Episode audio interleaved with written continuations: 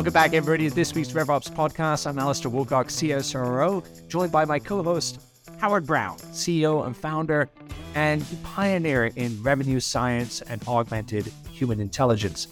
We're super happy to have us uh, with us today, Steve Hallowell from HighSpot. Steve is VP Strategic Services and joining us to lean into part two of our conversation on the future state now of where enablement's headed, the implications of what we think is going to happen with AI, and a few more things. Steve, it is fantastic to have you back with us. Thank you. Pleasure to be here. Now, we had a great conversation last time, really, you know, talking about to see the operational disciplines that are essential, right? How do we not just produce content for content's sake, but how does sales ops, enablement ops actually really think through the aggregation of content, how it supports the behavior that people go through, and how that behavior links to an action. Because I think, as you said to everybody, most adults, unless we see a benefit from it, unless we know there's a benefit that we're going to get from doing the activity, we're probably not going to undertake it. And as we look at the world here today, right, 2023, like we're everybody's well aware, news headlines every day is, you know, it's changing. Things are going to be completely different. This is like the next, this is this generation's internet moment with AI and all these fanciful things that are going to happen. What are you seeing? And and let's just talk a little bit about, you know, what, what can we practically expect here in 2023 and maybe the next 24 or 36 months? What's what are you thinking about here at uh, HighSpot? You know, so, so as, as, we talked a bit about the last one, you know, I think this this focus on operational rigor in enablement, I think is going to be key. I think the the enablement teams that can demonstrate that operational rigor are the ones that are going to shine. You know, with regard to AI, you know, it's it, it's interesting. There there certainly are some things where the where AI is places where AI is super helpful. One of the things that we already do in the platform today is just smart recommendations. What's the content that is working? What are your peers using most? How do you surface that at the right time in a sales cycle to make it easy for folks to find the stuff that matters? And that's content, training, you know, what have you. I do think that AI is going to come last to this piece of the, the, the journey. You know, last time we talked about three buckets of software. There's the the top funnel work, which is heavily data driven, high volumes of data. There's the end of funnel forecasting, looking at high volume of opportunities and like interesting places to uh, to apply AI there you know, it's interesting, even at very, very large companies, when, when you start to, to extend that, that what you can do predictively in different sales cycles, you don't have the number of data points you need, even with, think, Fortune 50 companies and the size of their sales organizations to feed the AI models to do some of the things you kind of wish you could do. And so, in addition, I think there's so many teams who are working at pretty foundational pieces to getting their enablement right that AI is not going to help with the foundation. I think AI can be pretty useful when I have the strong foundation in place and now I'm trying to tune and optimize. That's pretty cool.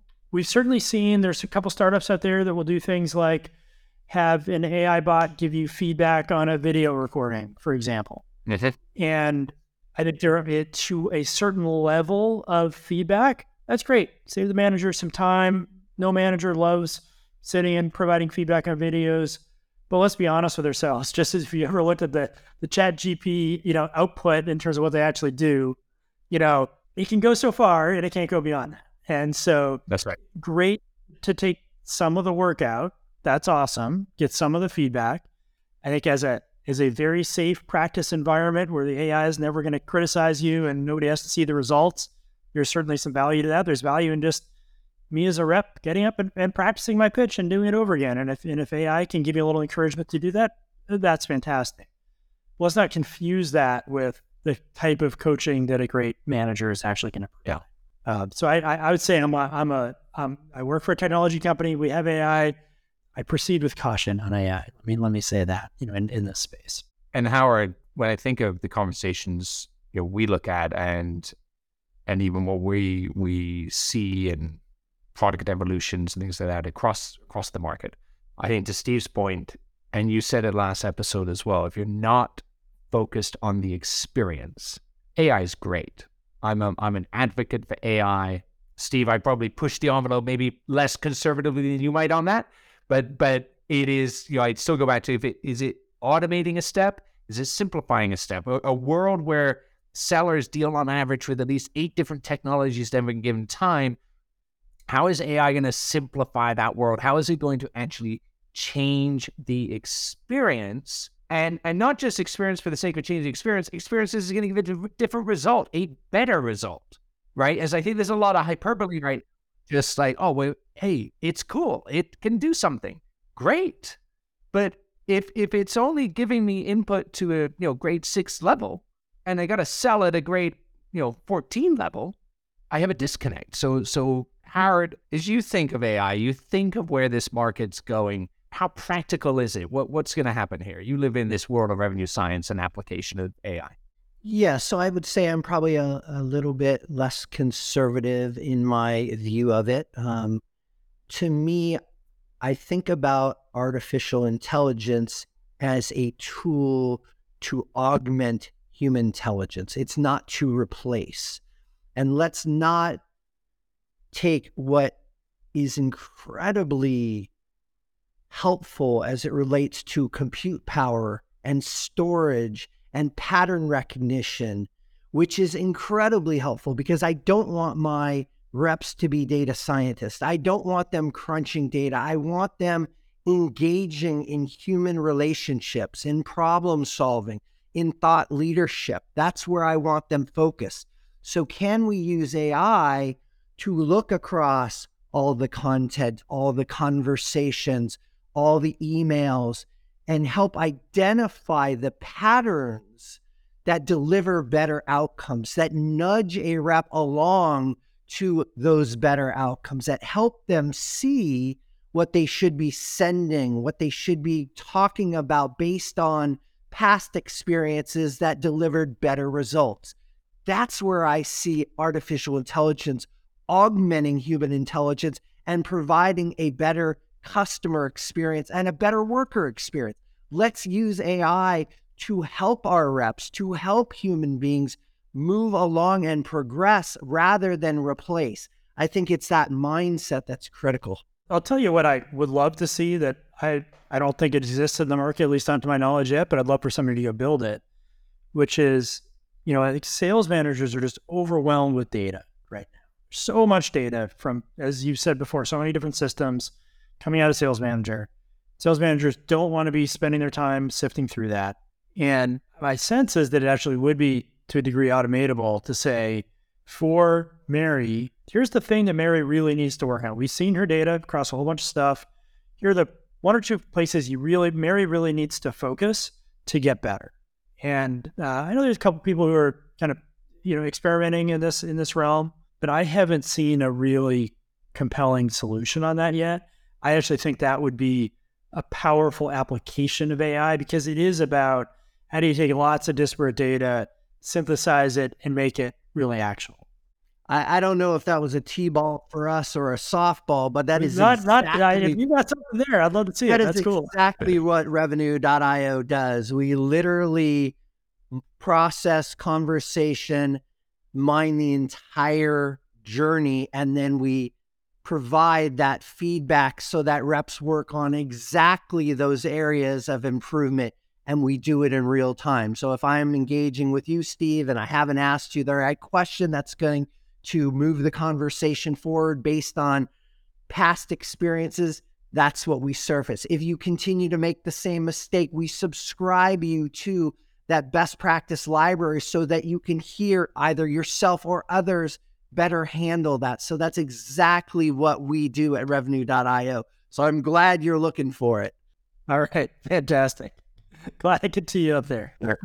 Great tee up. You know, Steve, you've you've mentioned, of course, the importance of the behavior aspects. That's right. We're trying to change a behavior at the end of the day. Right. That's what's what is germane to enablement. And I think a lot of people get confused when they think of behavior, actually.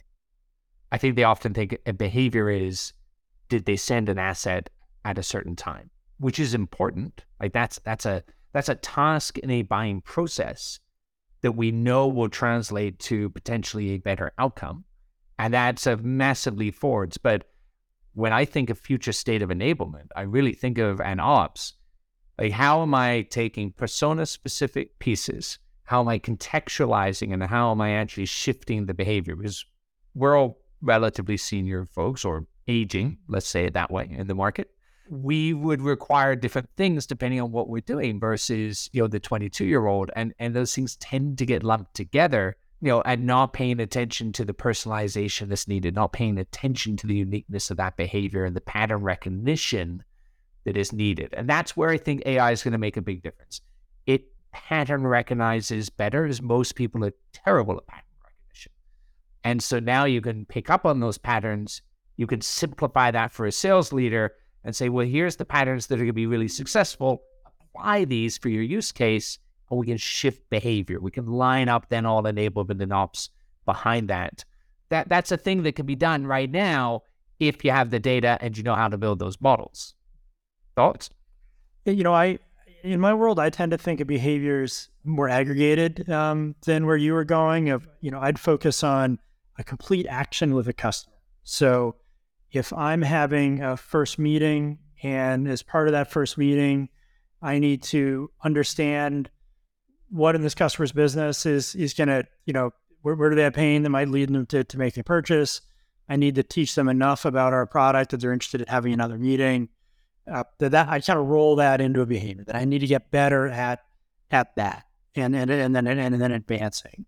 And you know, I find for most companies, if you get too micro with those behaviors. If you you focus on answering just a specific objection, for example, the list of things you'd have to enable on as a company would be unwieldy. You never you never could cover all that ground.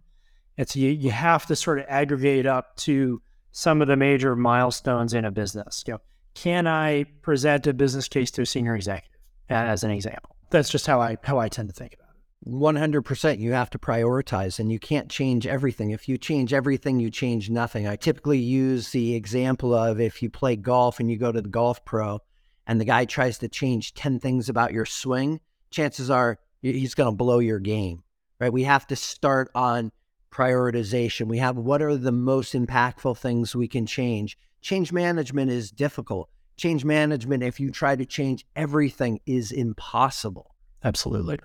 So, so let's say this to the real world that people are living in right now as well. And, you know, because we spoke about what's possible, where people are going, but there is the practicality of applying all of this. And a reference here, uh, Gartner just released their business quarterly. It came out and uh, and it's looking at the new, you know, where we're at with the inflationary conditions, where people's heads are at in terms of the market.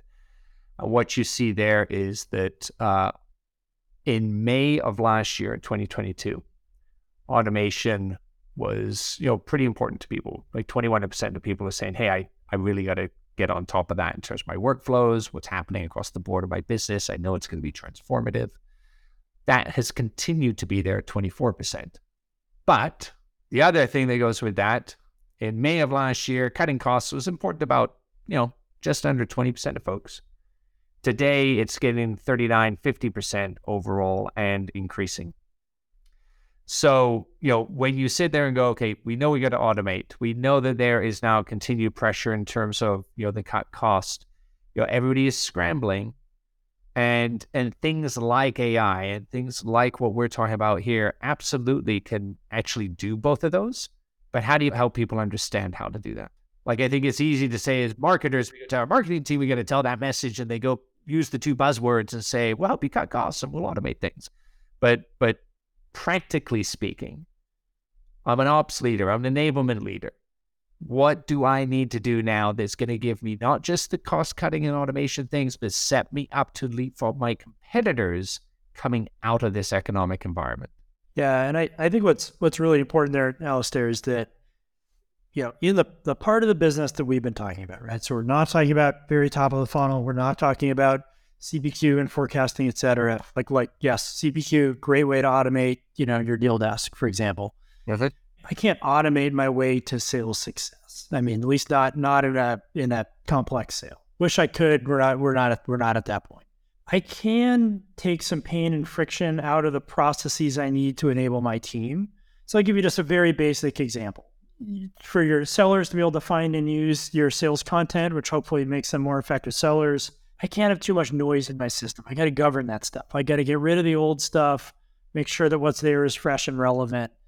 There's work to do that. I've got to pull the data about what's being used and what's not being used and what's out of date. There's processes to follow. Software can take pain out of that and with less effort help you get a better result. But that's at a different plane than how am I going to get the most value out of my salespeople? I to help them be better, period. I to help them be more effective in their conversations. That's not an optimization question. That's not a cost cutting question. That's about how do I get the most out of the resources I have. And so I, I do think it's really important for the enablement, for empowering the humans in my company. We go back to what we talked about in episode one of pick the short list of things that really matter and execute like hell on those and show impact. Be be very operationally rigorous. Get people to the point they can actually are getting better and they're seeing that impact. Mm-hmm. And now I've got some momentum. Now I go on to the next thing and the next thing. I think for the enablers in this phase to say, what are the big levers that matter to my business? Let's focus in there. Let's do it really, really well. And that is not about doing the same thing with less resource. That's about narrow the focus, get good at it, show show results, and those results should look like people selling much more effectively than they were. I, I couldn't agree with you more, Steve. It's it comes back down to the human level. Yeah. We all have employees who are touching our customers, our prospects every day. What can we do to make those experiences for our customers and our prospects more valuable?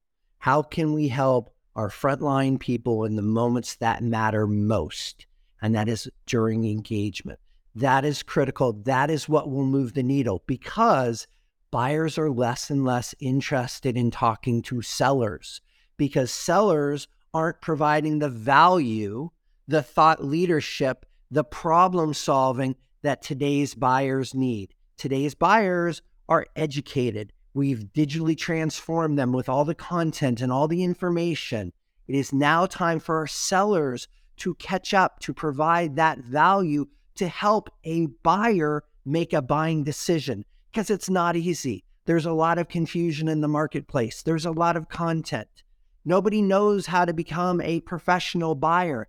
Our job as sellers is to help them buy, even if it's not buying our product and service. Our job is to inform, to help. And so I love that that's your focus as well. And and you're certainly not going to cost cut your way into that to that outcome. No, you're not. And to wrap it up, gents, uh, I'm going to give one more data point here. Again, earlier this year, so in January this year, when we look at the S&P Global 1,200 companies, and I asked you what is most important in terms of cut first, cut last. This again, it's in the headlines every time right now one of the areas that, that was uh, front and center in terms of well, the thing that we're now adjusting the most on, in terms of the thing we want to cut last, are technologies that improve performance and scalability of the people. That has risen from it was in the 20th percentile, it is now accounting more than 50%. Like it is massively swung that way. Is everybody sitting there, and I think Steve, you've said this the pressure in the market right now is I'm not adding, I still got to hit all of these big things. If a technology can help me improve performance and scalability of my team and drive even the same outcome off of that resource base, I'm interested. But if it's just hyperbole and you know fun and new and all of that, it, there isn't the time of day for that right now. And I think you both said this so eloquently. It's the people performance issue. If you can improve and shift that behavior, and help not just the top 20% of sellers, but the bottom 80% be more effective, that saves my organization. That motion gives me the competitive advantage I would need to swing out of this environment longer term. So it's happening. The investments are there. We as technology professionals owe it to every one of those customers to help them understand how they can drive that scalability and improvement in performance. This is what they want. Howard, Steve, final words to you both. Listen, guys, this, this, has been a lot of fun. It's just uh, it's it's interesting. Uh, uh, yeah, I I, I did, was you know not not aware of, of, of some of your work out. This is not a setup, uh, but it's fun to see see the direction you guys are going in, and uh, just just always a blast to to chat with folks uh, working some similar challenges. Absolutely, Steve. It was a pleasure. I, I love the fact that we're highly focused on solving the human performance problem because without focus on that, we're not going to solve the problem. And that is helping our customers, helping our prospects buy and become successful. So great to meet you. Alistair, thank you for a wonderful podcast and for being a great co host.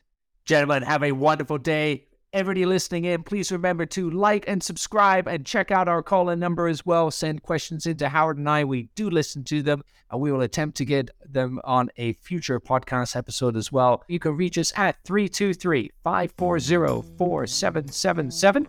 That's 323 540 4777. Steve, thank you so much. Keep having a fantastic trajectory at High Spot and keep up the great work. We'll see you all soon. You as well, guys. Have a good one.